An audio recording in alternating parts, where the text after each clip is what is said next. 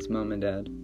I learned long ago the importance of family, and quite frankly, since then, I feel like nearly all of my gratitude goes to them, specifically my parents.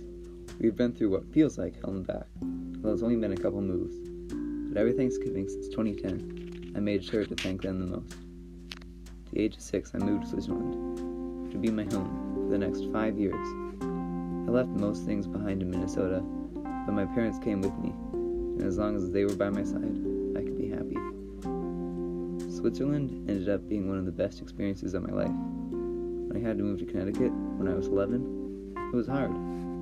I had gotten so used to European life that I had a bit of culture shock after returning to my home country. The move to Connecticut was the hardest few months of my life, and it hurt, but I had my family by my side.